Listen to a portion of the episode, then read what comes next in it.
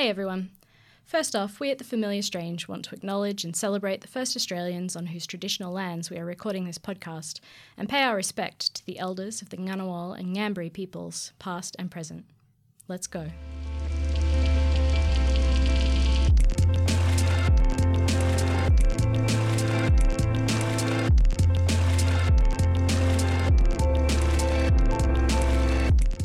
Hello and welcome to The Familiar Strange, brought to you with support from the Australian Anthropological Society, the Australian National University's Schools of Culture, History and Language, and of Archaeology and Anthropology, and coming to you today from the Australian Centre for the Public Awareness of Science.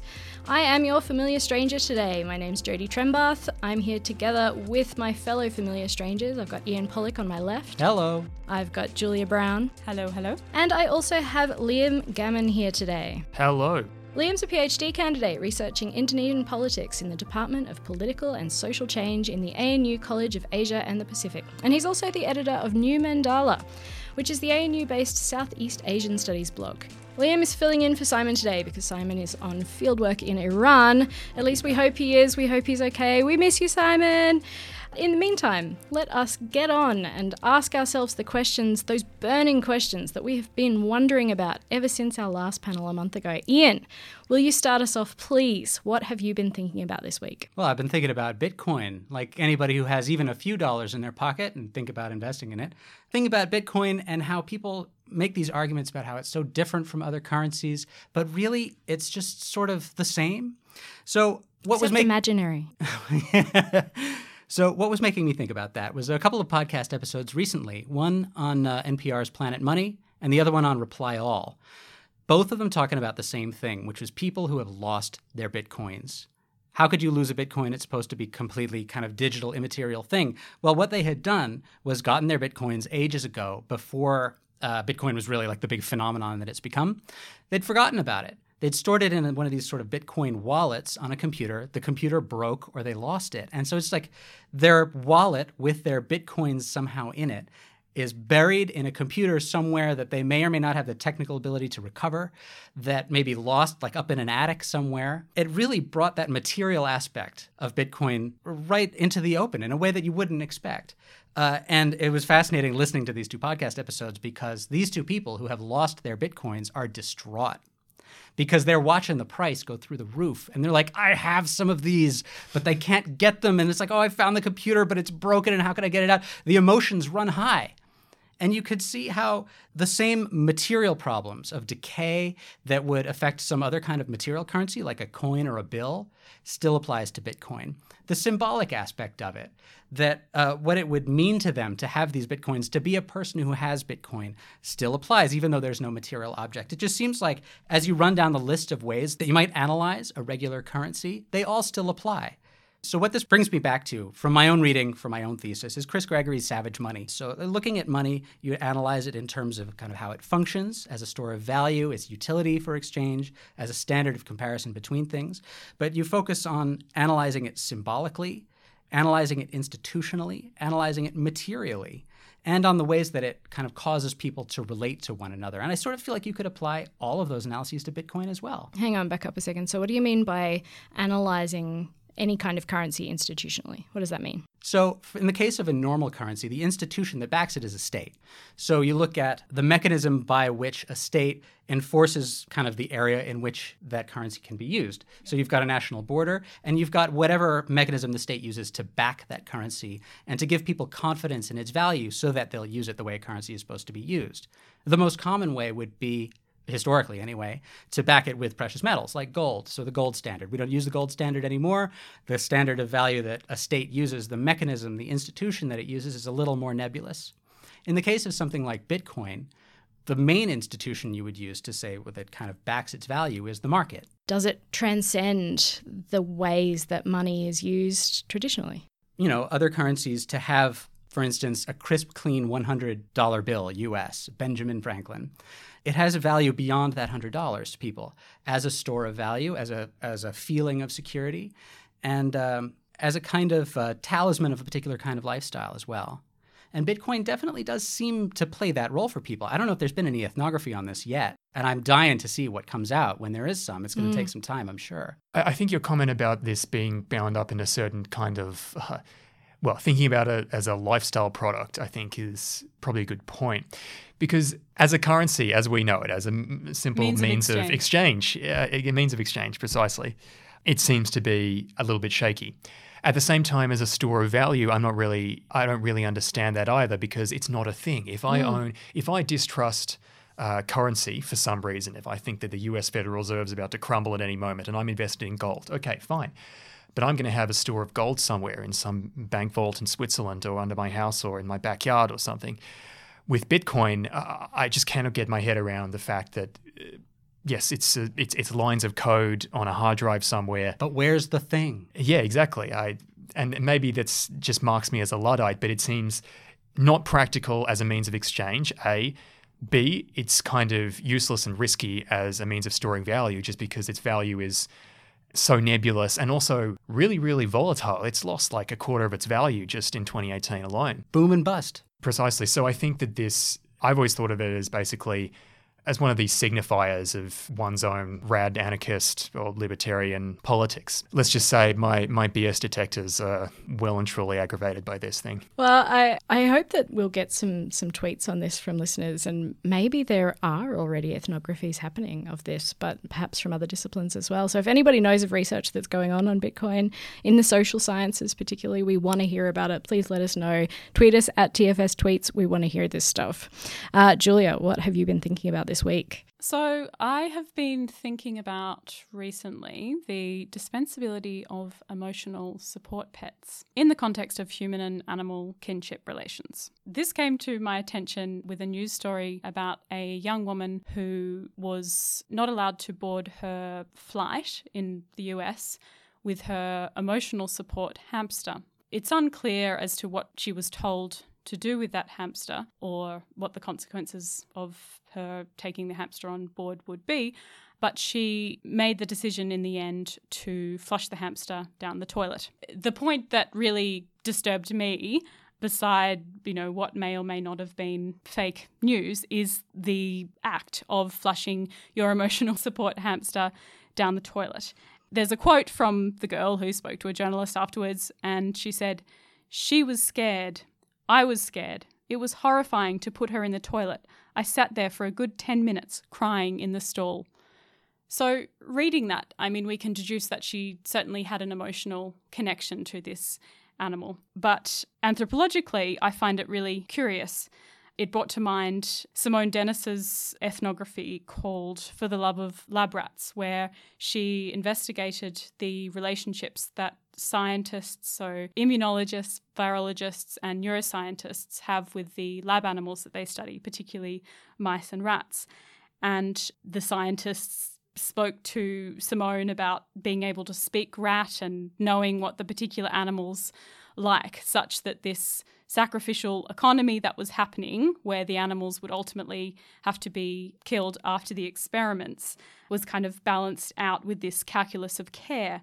So being a lab rat wasn't the equivalent of being a piece of scientific equipment to be disposed of this kind of really highlights how ambiguous these human animal relationships are, even in a very clinical setting where you might assume there would be a detachment at the point of these animals being used for human gain and therefore it's worth the sacrifice. But actually, in the lived experiences of scientists, they do respect the animals and they take great care to minimize their suffering. Going back to this flushing the hamster down the toilet scenario, where this young woman clearly felt the emotional pain of her hamster, she said it was scared as well as she being scared. I guess I'm just still so disturbed as to how she could have done this. My feeling is that rather than kind of getting into psychological things about what this person did or didn't feel about the hamster, it's it's better to start looking at the institutional frameworks. So, for instance, we've got the airline, we've got the airport, you've got the law involved very heavily over uh, the way people behave on airplanes and in airports, right? If you step out of line even a little bit, you could find yourself in serious legal trouble or even at risk of violence when you're getting onto a plane, you're subject to all these different kind of institutional constraints. You're confronted with the air hostesses and the pilots who are dressed in uniforms and, and sort of speaking over loudspeakers, over intercoms, creating this kind of distant voice of authority. And in the background, you always know, having passed through so much security in the airport, it's very kind of militarized. Total institution. That's right, in that kind of Foucauldian sense. And so the, the impetus towards doing what you're told by those people and conforming and obeying is clearly very, very strong because it compelled this woman to do something that hurt her deeply. In a sense, we, when it comes to animals, we're all hypocrites. Pet owners who say that they love animals uh, would happily eat meat and I mean, most of us are complicit in the horrors that are inflicted upon animals by the way animals are farmed, basically. In that sense, all of us are flushing hamsters every day. But by, the by our own hands, not Yeah. directly. like Precisely, and because but, but this is one of those cases where it just kind of it's our but that's our relationship in in microcosm. Violent institutions, institutions that are founded on violence, actually, I think, demand these kinds of sacrifices from us all the time, including of family members. For instance, if you're living in a police state and you have to inform on somebody in your family, I think that's a very common story. Yeah, that's actually a really interesting point. We will have to wrap it up there because we have gone over time on this round, but that's thought provoking, Jules, and kind of sobering. Okay, so I guess I'm up next. And this week I've been thinking about overwork in academia. Not so much my own, actually, other people's, but it's because there was a storm up on Twitter. Uh, it was because in 2014, anthropologist John Ziker from Boise State University put out the results of research that he's been doing about how academics use their working hours. And then last week, um, a social neuroscientist from NYU, Jay Van Bavel, he put out this tweet. It said, he said, the average professor works over 60 hours a week and 30% of their time is spent on emails or meetings. And then, in response to that, a Yale professor, who I've written about previously actually, Nicholas Christakis, uh, he responded with this. He said, I tell my graduate students and postdocs that if they're working 60 hours per week, they're working less than the full professors and less than their peers. And that blew up. It got a lot of traction in the real media, the real media, not just the social media as well. And it got this range of angry emotions from people, from all the way from, well, that's not fair because I have children, and how am I supposed to keep up with this spirit of overwork that you're trying to foster in your PhD students and postdocs. And then at the other end of the spectrum were people saying anybody that's working 60 hours a week is ridiculous and they're doing academia wrong. I've never worked more than 35 hours a week in my life. And my husband and I were talking about this, and he said, Well, it seems to me this is just a culture of overwork that is pervasive all the way through academia. Like every time we talk about it, this is something that comes up. I mean, the thing about academia is the fact that there's really no end to the work that you can do if you choose to do it. And I wonder whether there's a lot of academics have difficulty just drawing the line, saying, no, that's enough. I've, I've lived enough of the life of the mind that I'm going to live this week and then I'm going to go to the beach. I think that it's a very peculiar way of working. The way you, I mean, everybody knows the way you measure outputs, measure the quality of the work, and also the questionable relationship between the quantity of, you know, any given output and how much of a contribution you're actually making to the institution.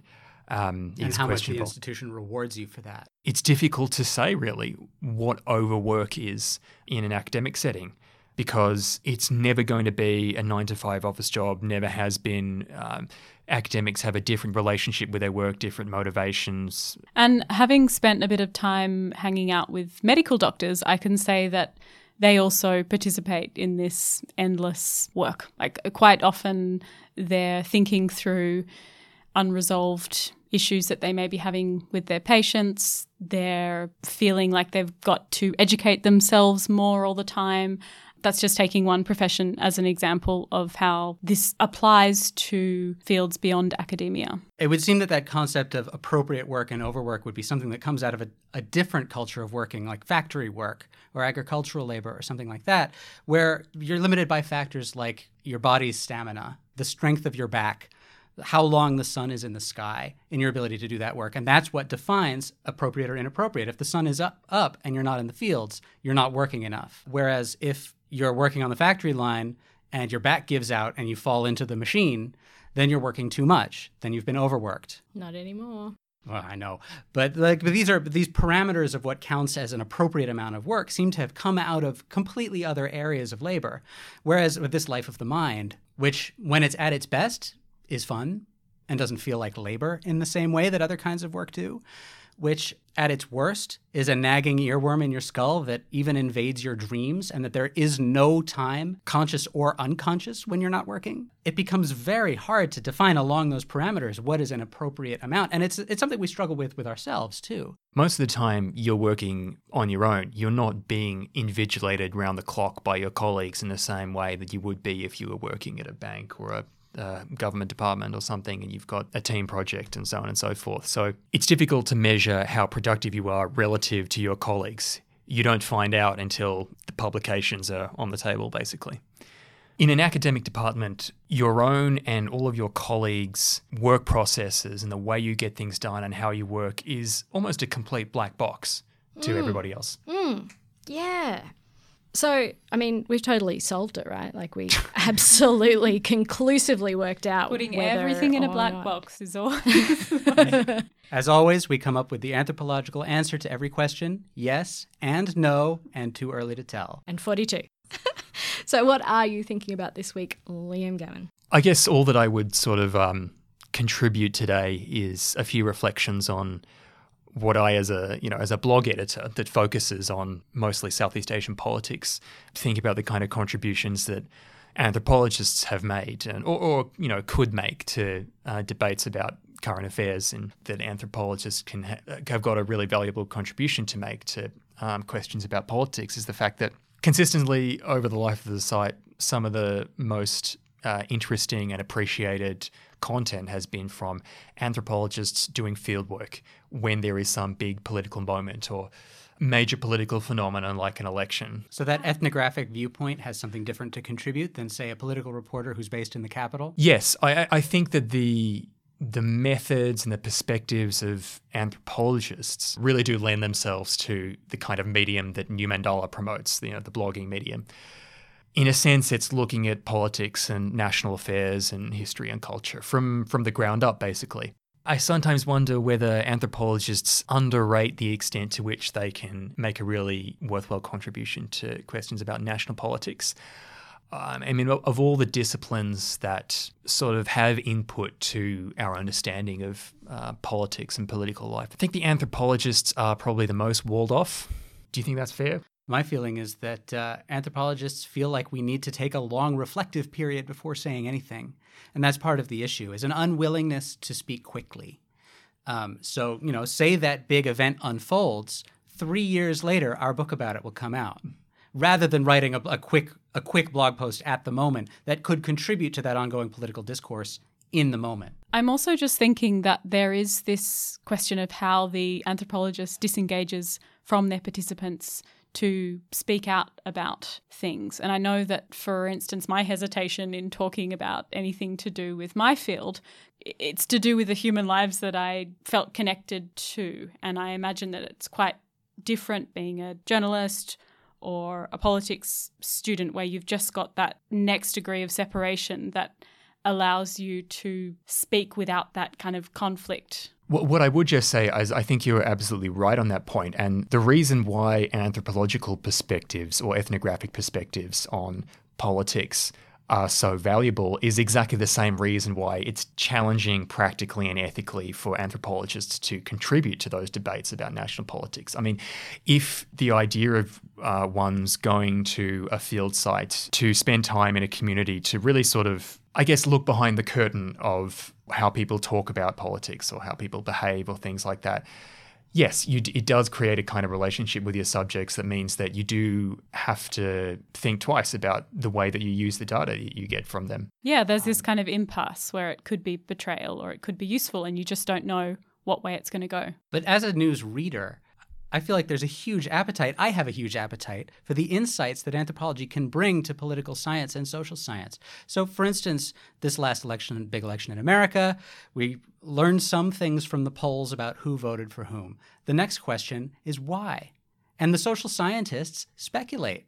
Mm. The ethnographers have answers to those questions. Now, those answers may be site specific, but that's the best that we have to extrapolate from. So I, I, I, wish more anthropologists would make these kinds of contributions. I totally agree. And, and I think it would be really positive for more anthropologists to think of their work that touches on political questions as a real complement to the work that political scientists and or political sociologists do with the tools of comparative research and survey research and so on. So get blogging, guys. Yeah. So Liam, if uh, if our listeners do want to blog for you, how would they go about that? How do they get in touch with you?